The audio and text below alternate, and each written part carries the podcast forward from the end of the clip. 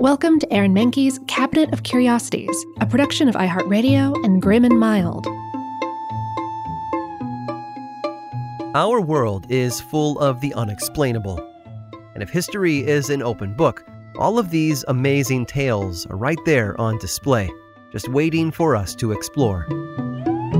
Welcome to the Cabinet of Curiosities.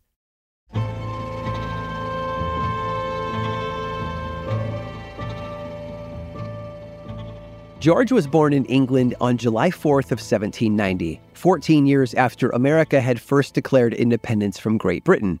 George had five other siblings, two younger and three older, and his father was an upstanding member of the community, serving as the local justice of the peace.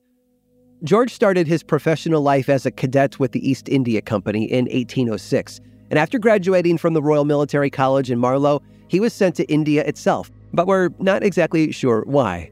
We do know that he was made a second lieutenant with the Bengal Army and that he was quite gifted in astronomy and mathematics. But around 1814, George's work begins to come into focus more.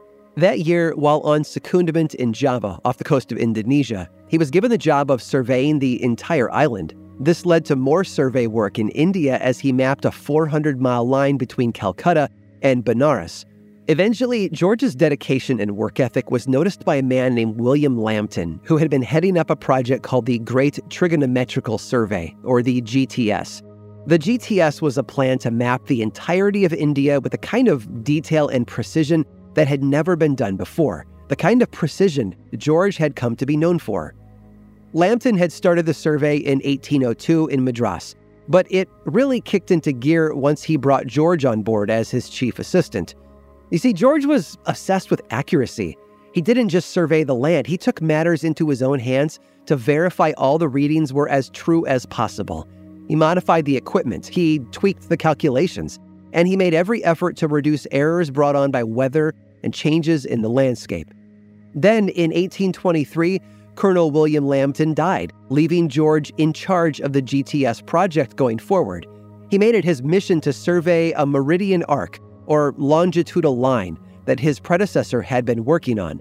Unfortunately, George fell seriously ill, suffering from a fever and rheumatism, which partially paralyzed him and prevented him from continuing his work. He returned to England in 1825 and rested for the next five years, during which time he pestered the East India Company for more advanced equipment. He returned to the project in 1830, at which point he was made Surveyor General of India he then appointed a second in command named Andrew Scott Waugh, an officer in the British Army. Waugh led the survey team over the next 11 years to complete the map of the Meridian Arc from Cape Comorin in the south tip of India all the way to the Himalayas, a distance of about 1,500 miles. George didn't do much field work during this time. As the Surveyor General, his days were spent behind a desk. He wound up resigning from his position one year later in November of 1842. But George continued on, writing about his work in India and earning awards from the Royal Astronomical Society. He passed away at his home in 1866 when he was 76 years old. Now, George had done a lot during his time, but his legacy would not be the Meridian Arc that he had helped map, nor would it be his awards from the various societies of which he was a member. Instead, his greatest honor came one year before his death, in 1865, you see, a decade earlier, his successor, Andrew Waugh, had noted a mountain in the Himalayas. Its height had been calculated previously by an Indian mathematician named Radhanath Sikdar in 1852. Waugh took this information and wrote a letter to the Royal Geographical Society back in England, claiming that this was, in fact, the tallest mountain in the world. It had originally been named Peak B, but Waugh had a better name in mind one that would honor the man who had given him the job of a lifetime mapping India back in 1830. The name for the peak was debated for years, with different academic and scholarly groups vying for the right to christen the mountain with an appropriate moniker. But in the end, Waugh won out. So in 1865, Peak B was given the name it would be known by forever onward. It was named after George, George Everest, although his last name got butchered over time which is why we know it today as Mount Everest.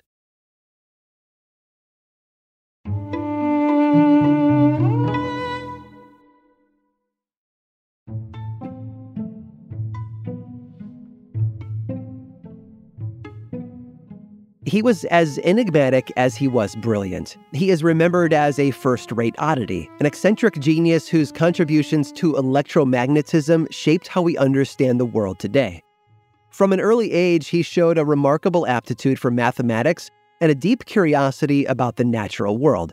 He was not an ordinary child by any means, often spending hours engrossed in books and scientific experiments. Considered a loner, he preferred the company of his thoughts and ideas over that of his peers. As he grew older, his passions for mathematics intensified. He delved into the works of great thinkers like James Clerk Maxwell, whose theories on electromagnetism captivated his imagination. Inspired by Maxwell's ideas, he embarked on a journey to revolutionize the field of electromagnetism and solve the complex problems that plague scientists of his time. It could be said that his mind was a whirlwind of ideas and innovations. He invented many mathematical techniques that are still widely used today, such as an operational calculus and a step function that allowed scientists and engineers to tackle complex electromagnetic problems with greater ease and precision. It's like having a super toolkit for solving complex equations in mathematics. If you're wondering who we're talking about, no, it's not Tony Stark, although our historical superhero was a trailblazer, paving the way for future breakthroughs in the field. But our inventor's brilliance came with a price. He was a prickly character, known for his cantankerous nature and his disdain for the conventional. He had little patience for social norms and niceties, often alienating those around him. Despite his gruff exterior, however, he remained deeply dedicated to his work. He spent countless hours immersed in his studies, rarely leaving his house and sometimes forgetting to eat or sleep Legend has it that he would work late into the night, with his room illuminated only by flickering candlelight as he pushed on toward morning. His desk was piled high with books written by some of the world's most prestigious experts in their given fields. Papers with wildly scribbled notes and equations littered his desk. I guess you could say that he was a true embodiment of the saying, mad scientist. But mad or not, his contributions to electromagnetism were monumental he developed a new form of vector notation, which simplified the mathematical description of electromagnetic fields. He also proposed the existence of a layer in the Earth's atmosphere known as the ionosphere, which plays a crucial role in the long distance communication used by radios. And speaking of communications, his work was groundbreaking when it came to the telephone. If you're still guessing who our inventor is, no, it's not Alexander Graham Bell or even Thomas Edison.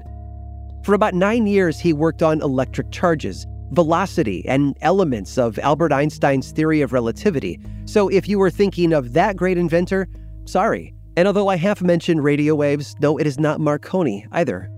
No, our little known inventor's work was met with both admiration and skepticism from the scientific community. Some hailed him as a visionary, while others dismissed him as an eccentric with unconventional ideas. But our visionary soldiered on, undeterred by the opinions of others. He knew his ideas were groundbreaking and would eventually be recognized for their true worth. We've all heard of the genius of Nikola Tesla and Isaac Newton. Oddly, given our inventor's breakthroughs, though, his name doesn't appear among them. In fact, our inventor never stepped inside a college. You see, he grew up poor and couldn't afford a higher education. He was self taught as a mathematician and also as a physicist and electrical engineer. His achievements rivaled those who studied at Harvard, Oxford, or other prestigious universities.